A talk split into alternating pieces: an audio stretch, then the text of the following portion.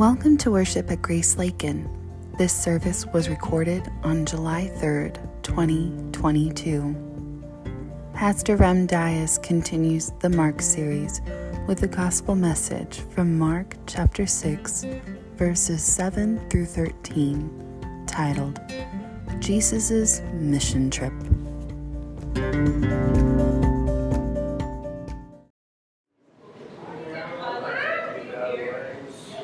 All of you. Oh, there it goes. Good morning. It's good to be here. Good to see all of you.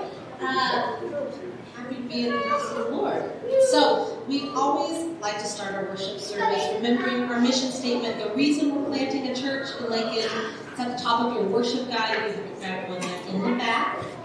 Um, it reads, By grace, we are rooted in the gospel, committed to growing together, and sent to love Lakin and the nations. If you would please rise, we will join Chad in the call to worship. Good morning. Today's call to worship is based on Psalm 63, verses 1 through 5. Uh, I will read the unvoted portion that says leader, and I'll join in the voted portion that says Paul. Earnestly seek the Lord your God. Let your soul thirst for him, let your flesh faint as a dry and weary land where there is no water. Look upon him in the sanctuary, behold his power and glory. Because your steadfast love is better than life, my lips will praise you. Bless him as long as you live. Lift up your hands in his name.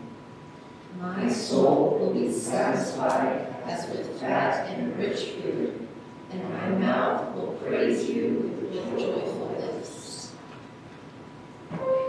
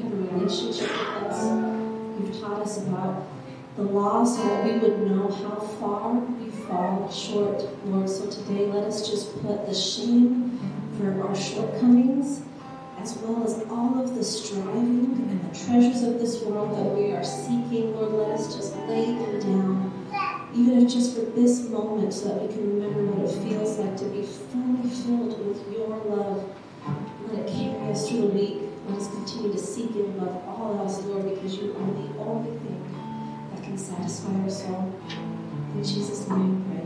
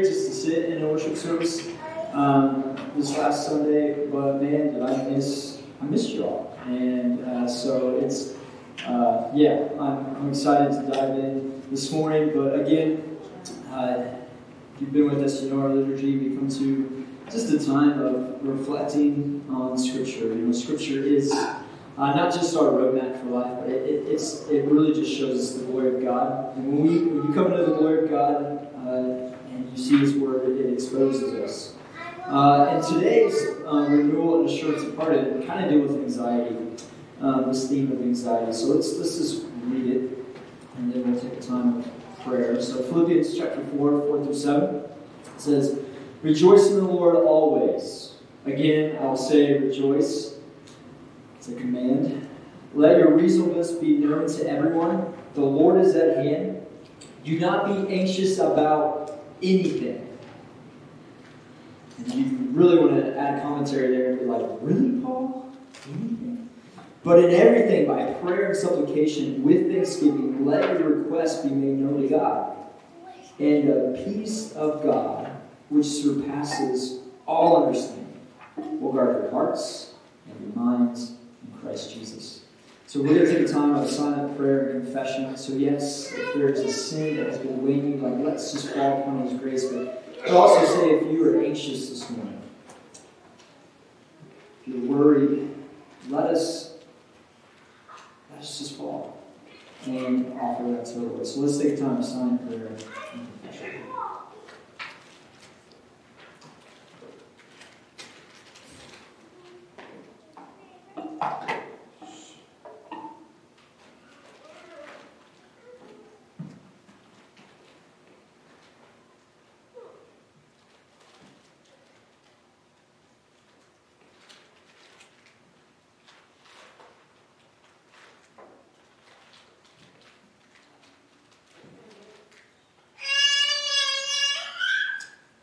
Father, I, I just pray that you would lead us again. We are thankful that we can meet in these buildings uh, all around everything, and we don't have to worry about persecution. Um, but Lord, that's not the case for some. Discard those that are being persecuted for their faith this morning? Uh, I also just pray, Holy Spirit, that you would help us if we are anxious. W- would you just remind us who you are this morning? And that your peace would wash over us? That you would help us to be healers? That our hearts would have good soil to hear this morning and your Holy Spirit would awaken faith this morning and those who need to hear the call of the gospel and respond. And I just pray that, that Father, you would um, just continue just to, to be with us. In Jesus' name. Amen. Uh, the assurance of pardon comes from Jeremiah chapter 17, uh, 7 through 8. He blesses the man who trusts in the Lord, whose trust is in the Lord. He is like a tree planted by water that sends out its roots by the stream and does not fear when heat comes. For its leaves remain green and is not anxious in the year of drought, for it does not cease to bear fruit. So the, you know you, you really see that how is this man not anxious? Because he trusts in the Lord. He trusts in the Lord. His, his tree is, is planted by water because, and he's fruitful because his rest, he is falling in trust in the Lord. So let us let us respond uh, with worship and song.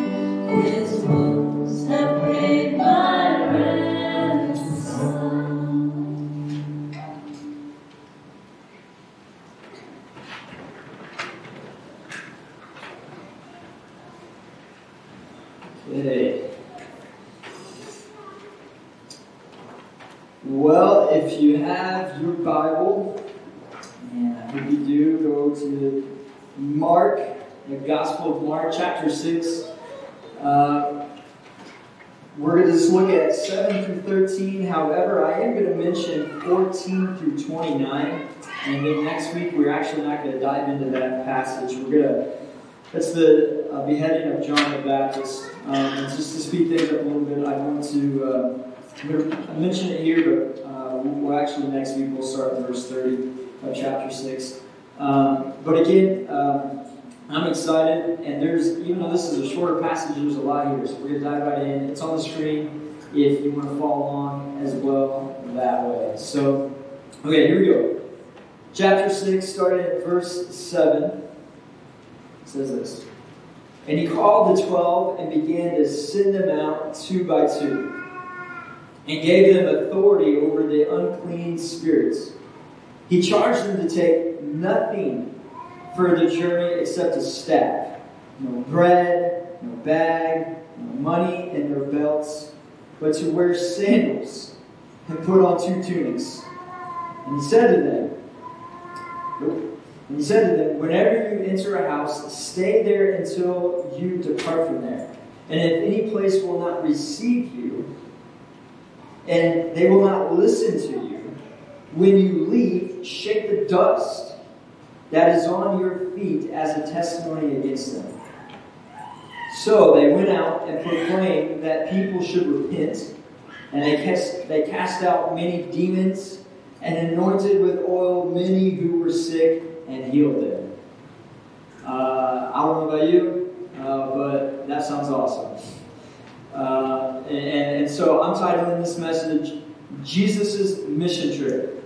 Jesus, Jesus' mission trip. All right, let's pray. Lord, I, I thank you for this text, and I am so thankful that you've given it to us.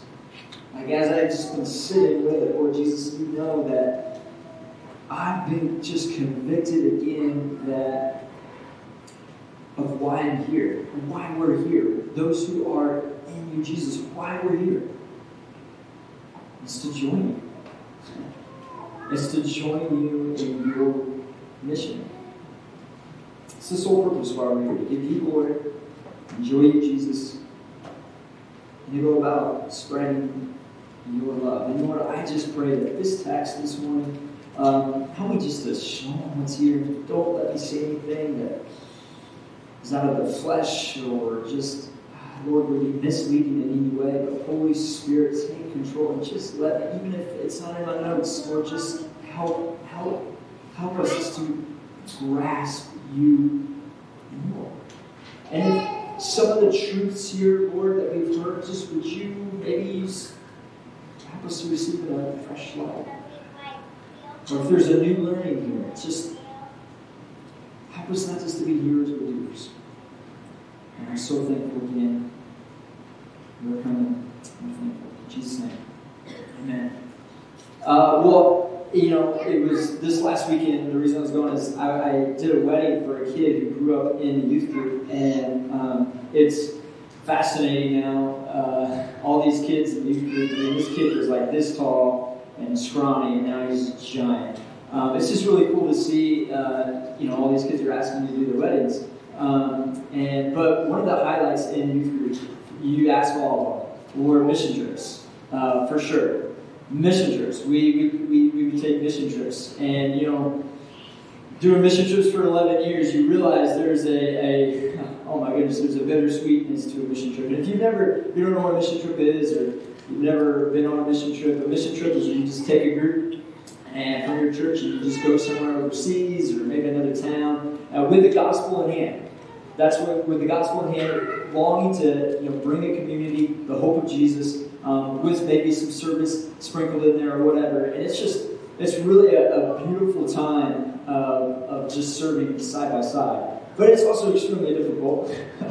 uh, planning mission trips are never easy. Like, I remember it just caused me so much headache, and then you have to plan all these projects, and you, you, you plan the, the service, and, it's, and then you get there, and, you know, people get sick, kids break their arms. Oh my goodness, that was a, that was a mission trip. That was an interesting mission trip. And you have to rush into the Mexican hospital in the middle of the night. Um, that's yeah, that, those are realities that happen. Uh, don't you want to send your kids on mission trip with me? Um, but uh, you know, one of the things saw so much fruit, saw so much fruit in mission trips. But one of the things that kind of bothered me in mission trips is like you would go and you would serve side by side, and everyone would be amped. Like Jesus is awesome, and then you would get in the airport, and you would just start to see the melancholy start falling back on people's face, like, ah. And then they would get home, and then it's like, oh, we're home. And I was like, it, it was like one of the most frustrating things, honestly. And see, what's interesting though, Mark chapter 6, is Jesus is literally calling the 12 and sending them on a mission trip. He's like, hey, you know, and the reason I say that is because verse 30, we see that they come back and they report what happened. And, you know, some scholars think this is two weeks in between that this, that, that this sending out. But he finally sends them. And what's one sidebar from this text, though, I want to say from the beginning, is there are a lot of mission organizations that take this text and say, this is literally what you need to do for every single mission trip you do, or any mission. You can't, you can't take your money bag. You have to go out two by two. Exactly what is here, and that's actually a misreading of this text because we know from the whole, we, we take the whole Bible, the whole Bible says about mission, And we, we know that that's not necessary. But there are certain principles. I want you to get, there are certain principles here from this text that would, I mean, that's just what I want to show you that give us um, encouragement and hope uh, as we are on mission. Because here's the reality. And here's why so many, this is what so many kids get wrong, and so many people like go on short term mission trips. This is why I think we get back on the airport, we land, and we get back in our communities, and we get like this, uh, because this is what we forget. You're on a mission trip. Right now, okay, just put it on Grace Lake. Today we're starting a mission trip. Okay? We're starting a mission trip. Literally, we are gonna, after we take communion, we're gonna leave here and we are on a mission trip. And what we're gonna learn from this text is we're going to learn how Jesus goes about a short term mission trip. And as Jesus is our leader on this mission trip, what are ways that he can give us encouragement? What are ways that we can be better about being on this mission trip with Jesus and making it? All right? I don't feel like very many people are excited about the fact that we're on a mission trip. You look at I, I feel like I just told you your dog just died or something. All right? I mean, this is awesome. We are on a mission trip with Jesus in Lakin. All right? So let's let's figure out how Jesus is going to give us some encouragement for that. All right? So your dog didn't die. Uh, Jesus is alive. Here we go. Um, so the first thing I want you to see, Jesus' mission trip is better together and under his authority. It's better together and under his authority. So we learned last week, and Tyler Trader, did he do this a lot? Like, I don't know, Tyler, he's, he's such a, uh, man, I love that guy. He is a methodical, like, that guy, he is going to have an amazing church plan. I just call it right now. Um, but anyway, he, he expounded this text, uh, and I was like, when he told me he just wanted to do the first six verses, I was like, you would. You would try to do those six verses. And I, I bet he did a great job. But we learned that, you know, Jesus, um, he's rejected in his town, his hometown, and then, but verse 6 of chapter 6, so I'm going to go back up, it, it says this After he's rejected, he still went out. He still went out among the villages teaching. So these are these surroundings, um, uh, uh, towns around the Sea of Galilee. And then verse 7, back to our text, this is where it says, And he called the twelve and began to send them out two by two and gave them authority over the unclean spirits. Now notice right again who Jesus is calling. He's calling these 12, these 12 disciples, and, and he's like, listen, he has been preparing them for this moment. And why do I say that? Is because you guys are all studious. You know the Gospel of Mark. You've memorized it now. In chapter 1, verse 17, he says this Follow me, and I will what? Make you fishers of men. And then in chapter 3, when he actually had an official calling of the disciples, he said this, and he appointed the 12 so that they might be with him, and he might send them out to preach and have authority to cast out demons. So he's been preparing them, he's been walking with them, and now he's like, all right, game time. And the first thing, two, uh, man, I might preach a long time. man. I didn't preach last Sunday. So double, double sermon today. So one thing you've got to notice right here, this is beautiful. Those who are called are always sent. We love, like, and I love this too. We love the words of Jesus when he says, Oh, come to me, all who are weary and heavy laden, and I will give you rest. Our name of our church is Grace Lakin. grace. We're all about grace. We love it. We love it that Jesus says, Oh, come to me, all who are weary and heavy laden. And yes, you come to him, but once you come to him and once he calls you, guess what Jesus says next? Go! I'm sending you. Go. Go. Jesus wouldn't know anything. He wouldn't know the argument if someone says, Oh, Jesus, I just want to be called by you. I just want to be called, but don't send me. I don't want to. I'm really bothered when people ask me, and if you've asked me, I don't think anybody's asking me here, so you can say deep breath. Like, you don't have to read the rest of the sermon. Oh, is that me? Did I ask for that? When people ask me, uh, hey, Rem, do you think your kids are going to go into ministry? Do you want to know what my 100% answer is all the time? Yes! Absolutely, they're going to go into ministry. Now, that ministry might look like a famous Rubik's Cuber, or that ministry might look like an engineer. That ministry might look like a farmer. But people of God do not, like, I'm just called to vocational ministry. Okay, I get paid to do this, which is kind of crazy, all right? And it's just, it's, it's really humbling, actually. Like, every, but me. Every single one if you're called by Jesus, Jesus has come into your uh, hold on with me. You have been called into ministry. He has ministry for you to do. This is where we get it so wrong in the church sometimes.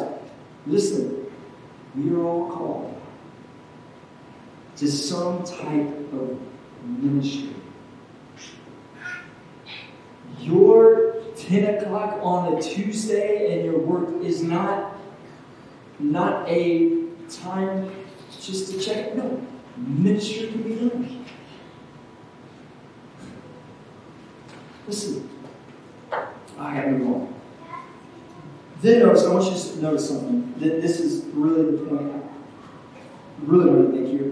Jesus commissions the disciples to go two by two. Now, he does this for one reason in particular. First, he does this because Deuteronomy, you can put this in your notes, Deuteronomy 17, 16, and Matthew 18, 16, and other places in the scriptures, we understand that the Bible, again, it's in a historical context, and in this time, for a, a, um, a, a someone to be deemed a credible witness, there had to be two.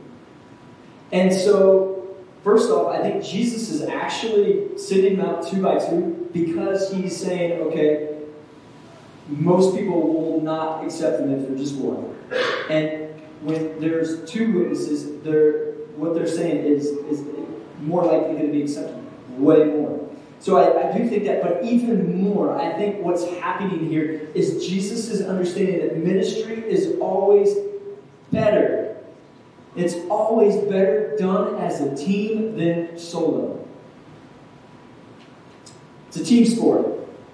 Now that doesn't mean that you don't ever have time to solo ministry where you're like out at work and someone asks you to pray for them. Like, hold it, I gotta call someone else and get my two by two, and then I can pray. No, it's weird. Like, no, or like, does that ever mean like you, you can't share the gospel just by yourself? No, but what it does mean is that Scripture and Scripture testifies this all around. You see it in Acts. Oh my goodness, you always see it in Acts that there's, you know, Paul Barnabas. You know, and, you know, this always there's there's there's two by two going out because listen, when we go together when we do ministry as a team, guess what? We have way more accountability. There's, more, there's way more uh, discernment when we go out as a team. And there's way more encouragement. I mean, imagine going on a mission trip by yourself. Like, again, I remember, oh my gosh, this one mission trip, every kid was driving me crazy. Oh, it was awful. Uh, and I just wanted to just drink. Like, we were, it was such a hard trip. We had like 40 youth. And there, this job at the orphanage, we partnered with this orphanage. And we go back to it every year, which is really important for short term mission trips, by the way, because sometimes we just go to one community, hey, Jesus you, and then we leave, and it's like, what? Stay with the community. When we do a short term mission trip, we will stay with the community. Uh, we to build that relationship. It's very important. Anyway, so we were back at, at this orphanage, and the, the director wanted us to bring rock back to the orphanage and put it all around the orphanage uh, because they would get rain and then they would just flood out. and it'd get muddy, and all the kids would just get super muddy. So I was like, okay, this is missional. Um, and so we went out to the desert. Okay, this is awful. We went out to this desert, Mexican desert, and we had to dig to the side of this mountain and, and, and then throw this dirt into this shifter, and it would barely get out some pebbles. And then we'd get the pebbles in the bucket, and then we'd throw it in the truck, and then we'd go back to work. I remember I was so, I was done at this moment. I was hot, tired, and then one of the kids just started singing. And I first smacked it really hard. But then it was like some Christian song, and I was like, worship song, I was like, okay. But I, and I, but I just remember strength coming back in me. And I just remember us then cracking jokes and us then coming together.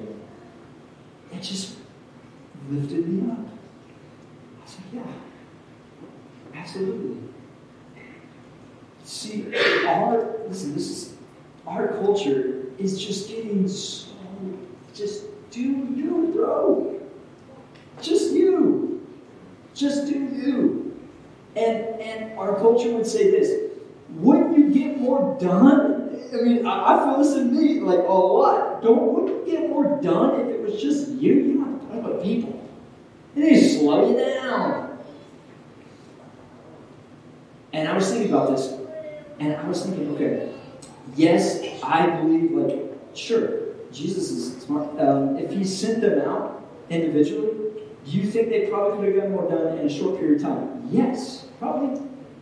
More likely. But Jesus always thinks long haul. And I'm telling you right now, Grace Lakin, if we're going to make it long haul, we cannot go about this just doing us. We're not going to make it. For the long haul, go ahead and look around.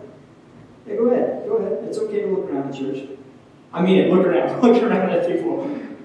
You're gonna, we're going to need each other. We're absolutely going to need each other. And you just looked at the person and like, oh my gosh, that person? I'm going to need them? Sure. Yes.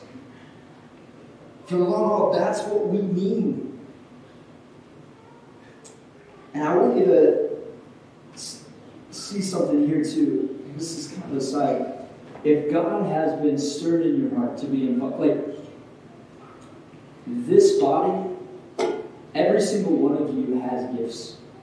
Every single one of you, and do not believe it for a second right now, like, oh, of course he's got to say that, has a part to play here at Grace Lakin. Every single one of you.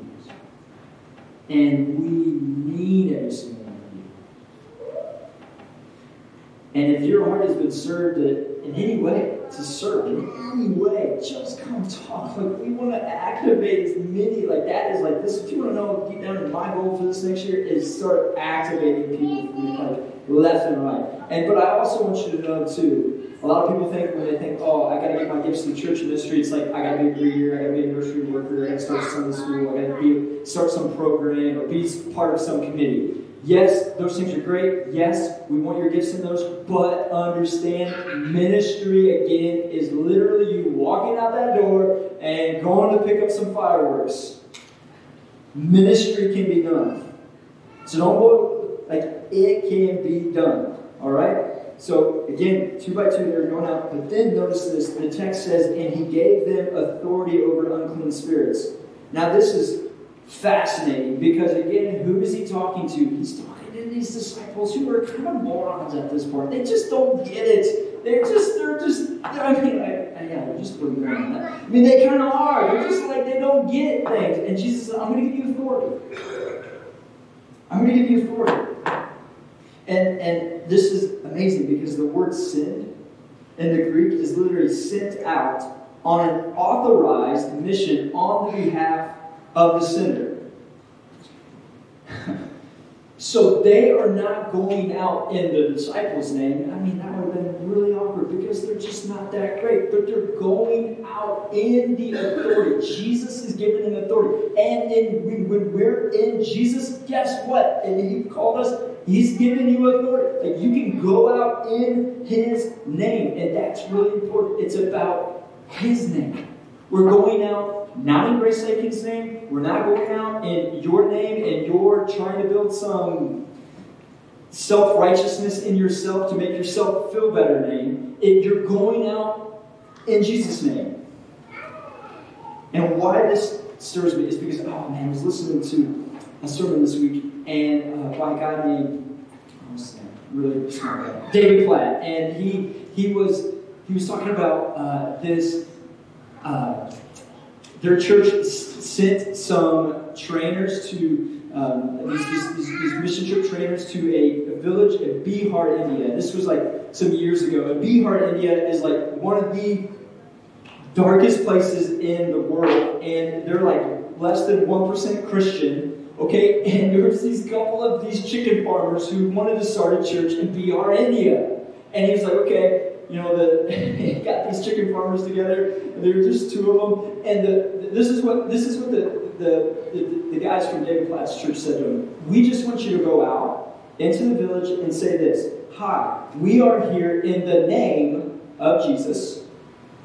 That's that authority. In the name of Jesus, anything is there anything we can pray for you about? And they thought, that sounds awful. You came all the way from the United States just to tell us that. And uh, that's the training. And they're like, okay, well, nothing else is working in Bihar, India, so let's go ahead and try it. So they go out, and they start going around the villages, and they're instantly started being rejected by this. But they come up to one person, and they say, hey, we're here in the name of Jesus. And they say, whoa, whoa, Jesus. In Jesus' name? And I go, great, here we go. Close me.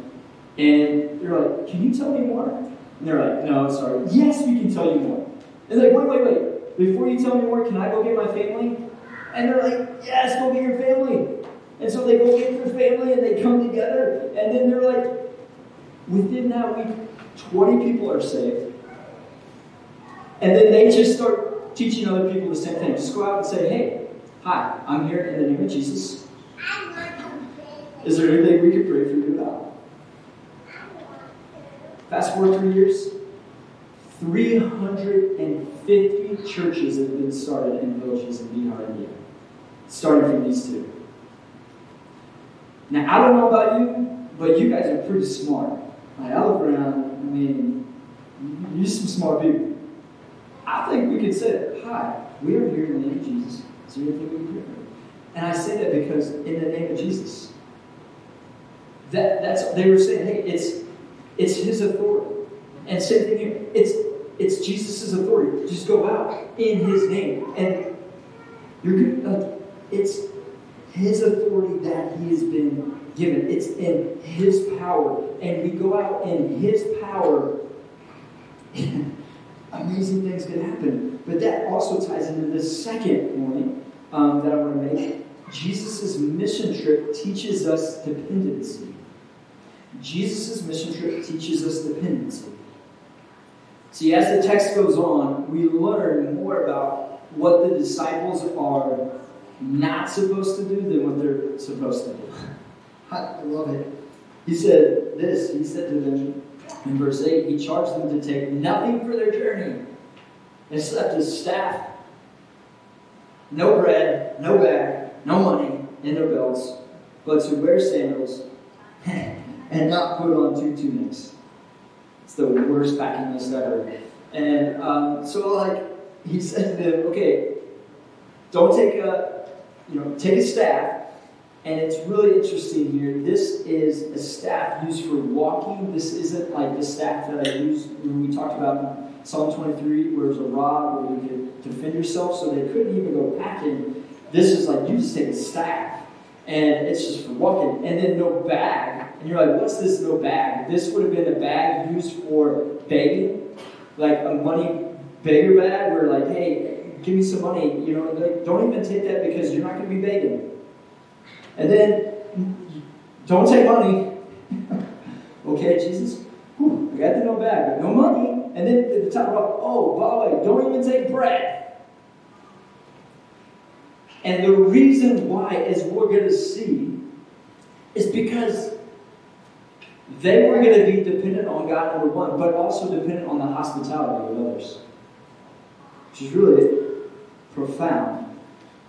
But what this also teaches us is Jesus is teaching disciples and us about ministry is travel light because he is our provider. See, I found that I found this interesting. I had to do a paper a couple weeks ago on the Passover, and as I was studying the Passover, one thing I realized as I was studying the Passover in Exodus 12 is Jesus is actually, I mean, yeah, Jesus, but God was actually trying to teach the Israelites the same thing. Be ready to leave Egypt in a blink. Like the Passover was actually supposed to be, and, and how they were, uh, the Feast of Unleavened Bread was all meant to, to be a, a feast that was like, could be prepared really quickly and we could just move. Wait, he said go, we're going to go. And they did. They went in the middle of the night. And so it was like, hey, travel light. And Jesus is saying, hey, be dependent on me because why? He is trying to show them it's about faith. He's trying to stoke in us faith. I mean, again, back to this mission trip illustration. When I led mission trips, I gave, we had all these meetings, and you know, all these sign your life away kind of thing, and parents were like, oh my gosh, it's my kid. Like, yeah. And, and, and, but then you would then you would give them the beloved form, and the beloved form was the packing list. And every every single year it got bigger for me. I just added more because parents were like, "What about it?" I'm like, "Oh, sure, add it to the list." Uh, and then I would always put, no, never mind. Um, but imagine if you got a packing list and it just said, uh, you know, you got a packing list for me. And it's, okay, um, one outfit, okay, a stick, you know, and I guess sandals. You'd be like, I knew we hired the wrong guy. but, but here's what, again, Jesus is teaching, he's pushing into, like, you can trust in me. And today, listen, I started getting convicted here on this point. Today, I think we are actually in danger of what Jesus is trying to teach here because we don't travel light, we actually travel with a ton of baggage. See, we have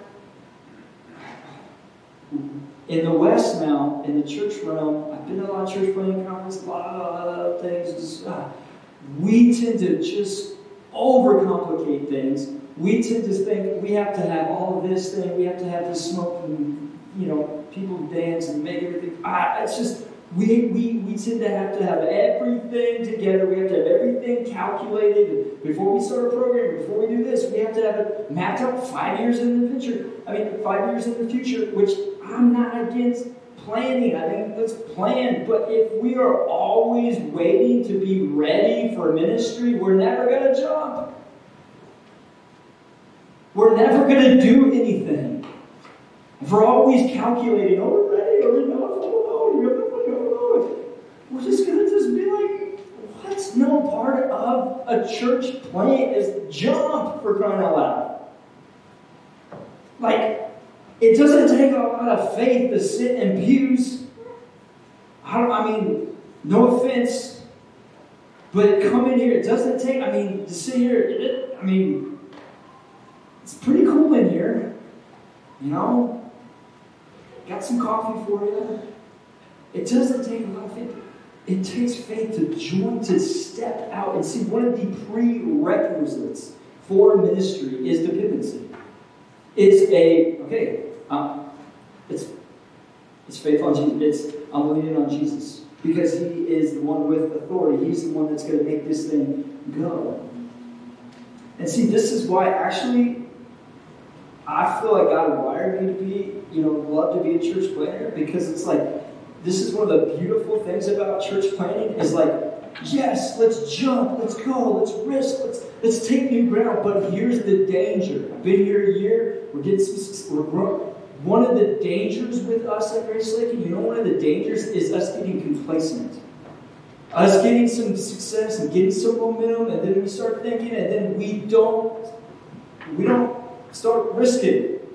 We stop risking. We stop jumping. You know, part of the next, where, when are we going to planting the next church? We should put it like five years from now. How are we going to be in church, that plants church, what new ground are we taking? Like, that's what Jesus is saying. Hey, it's about faith, it's about dependency. Are you tracking with me? Are we tracking? You guys here?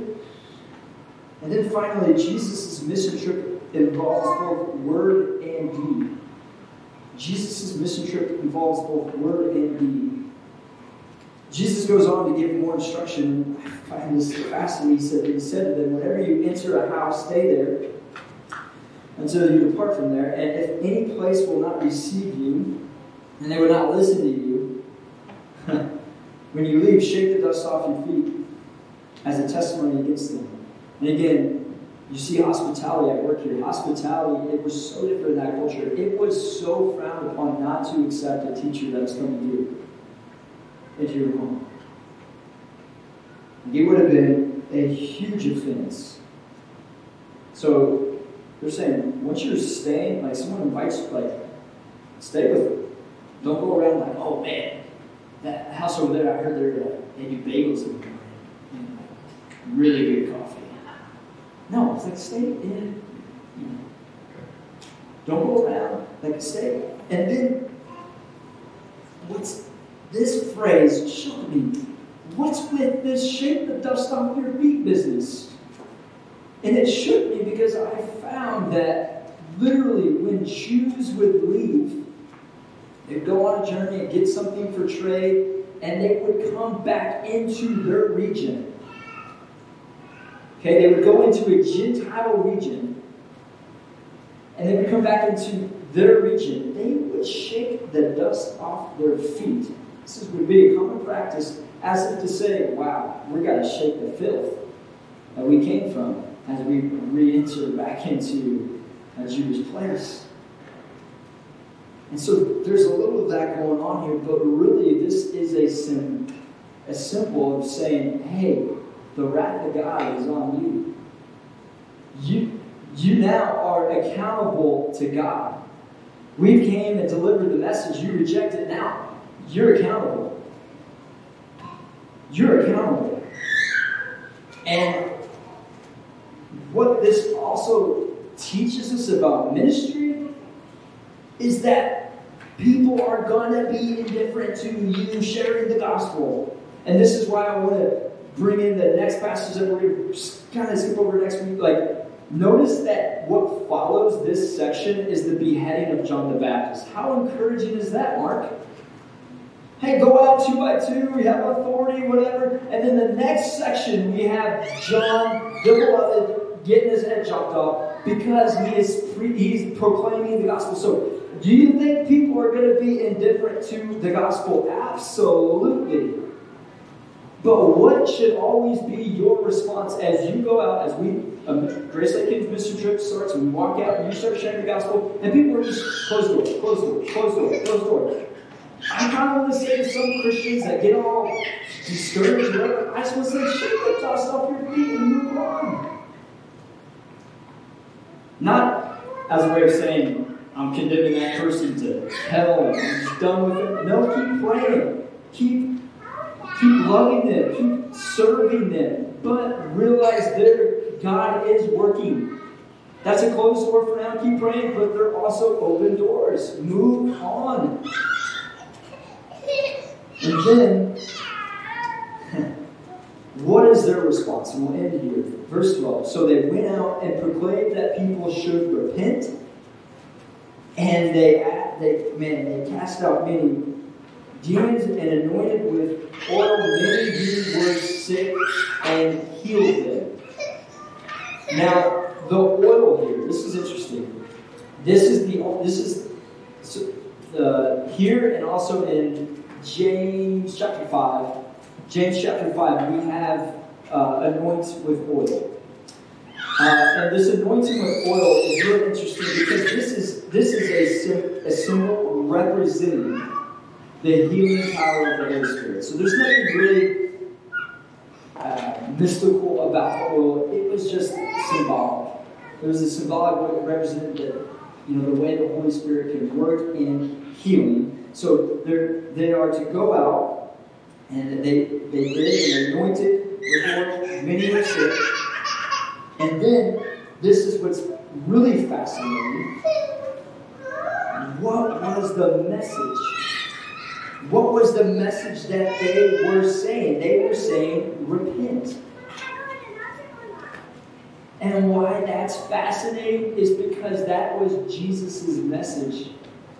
From the very beginning of the Gospel of Mark, Mark chapter 1, you have Jesus says, repent and believe the good news. That's why he came. He came out. And so they are literally doing what they saw their Savior doing. They're just following. But notice, this is so important, guys, in the Christian If you've heard this, this theme of word and deed before, just hang on. Just you have to notice that what is happening in their response is you see both word and deed together. So you, you see the word of them saying repent. You see the deed by casting out demons and anointing, the sick. And see, there are, every one of us will fall on one side or the other. We either fall more on our words or on our deeds. But if you go out and you are all words, Jesus that, Jesus this, I, I got this theology, let me tell you this, which is great. If you need, like, let me tell you the gospel. Great, that's word. You need the word. You need to tell people what you're hearing. You need to tell people, like, word, word, word. And then, but you're a jerk. you're all word, and they look at you like, dude, you're like the worst worker we have. You're like the meanest dude. Your words are not getting good credibility. Jesus was healing and doing things to give his words credibility. They were validating his words. See, one author, I love how he summarizes it words without deeds have no credentials, but, so that's one of us, that's some of us, but deeds without words have no eternal impact. So some are just like, oh, I'm going to do good deeds. I'm going to serve. I'm going to invite my neighbor over. I'm going to get involved in ministry. Deeds, deeds, deeds. I'm going to do a bunch of deeds. I'm going to serve a bunch of people. But then you never bring the word one of my mentors used to say, "Hey, Rem, you know what? You know what? You want to know what the difference is between McDonald's and the church?" He's like, "McDonald's can love people." I was like, "What, what are you talking about?" He's like, "I mean, McFlurries." I was like, "Yeah, that's right, McFlurries, and they can bring you in, you can sit, I mean, McDonald's can love people." The church can love people, but what makes it different is that we love people in Jesus' name. We bring Jesus' name. We go out with the gospel and we do the deeds, but then we say, let me point you back to the Redeemer. Let me show you who it's all about.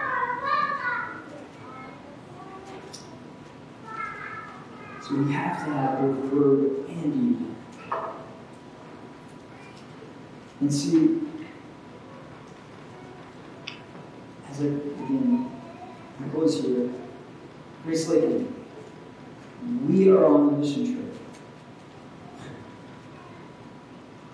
Let me just say to you, when I when we get done and we walk out these doors, it's not over.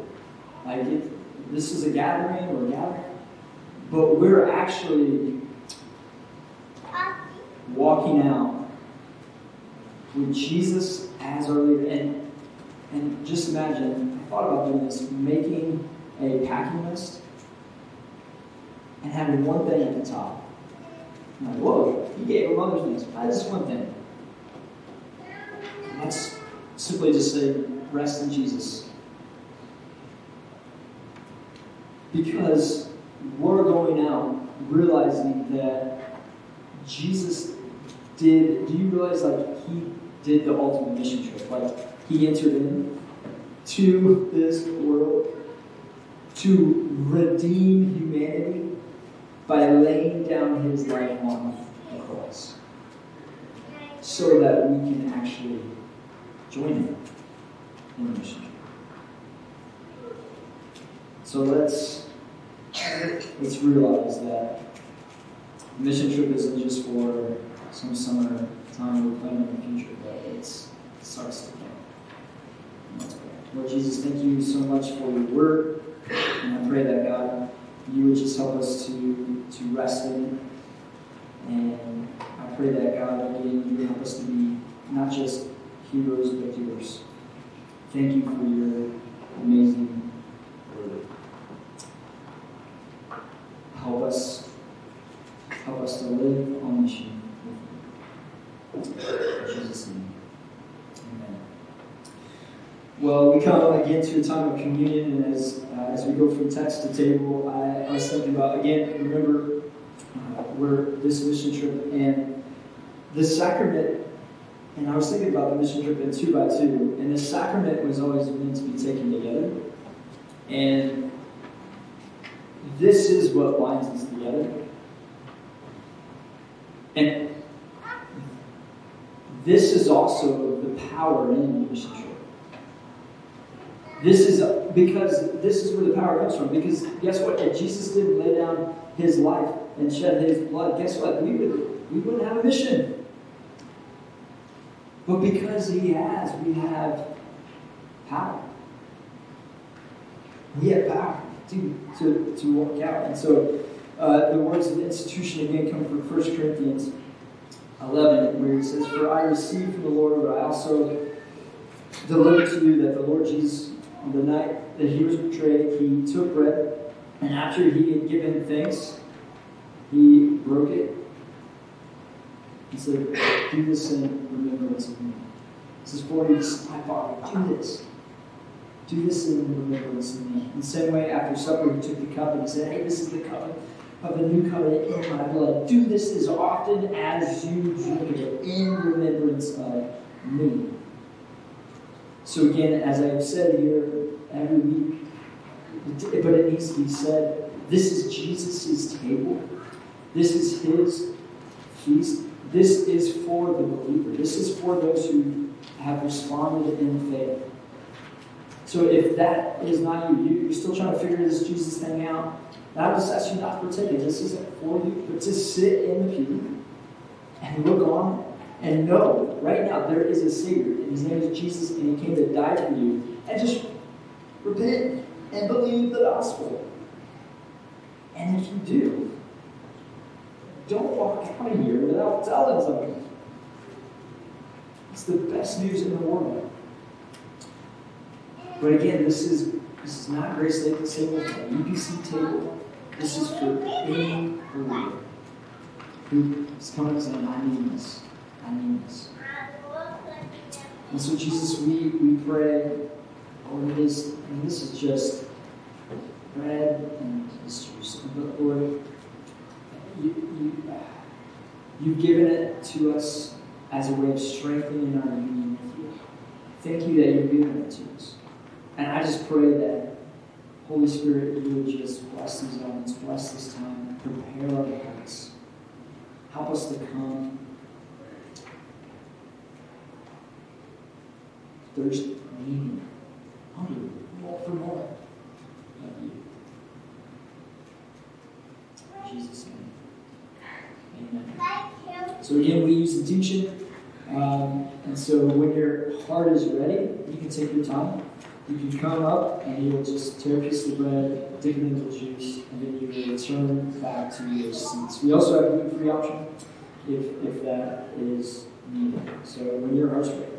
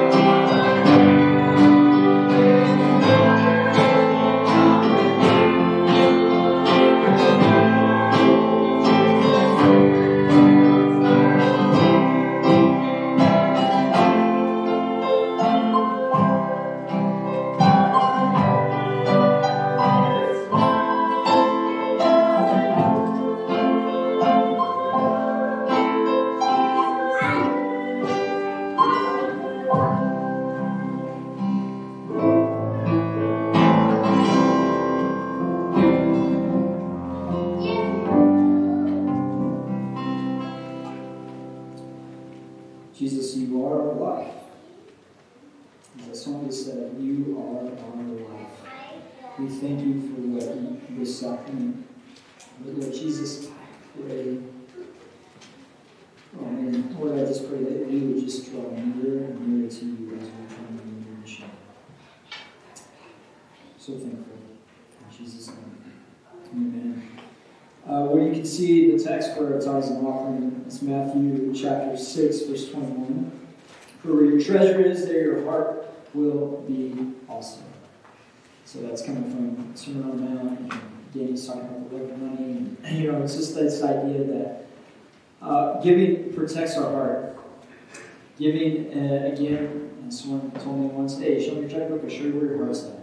And it's this idea that uh, we, we give we give for the expansion, we give for the mission. We don't give to just, you know, it's for the mission, it's for the kingdom. So if your heart is stirred to give, um, there's black box as you exit the sanctuary on your left. There's ways to give online, or you can drop your donation in there. And again, make sure the checks are to Grace Lakin. Uh, but I thought this song, we didn't plan this actually, uh, is so appropriate for this message.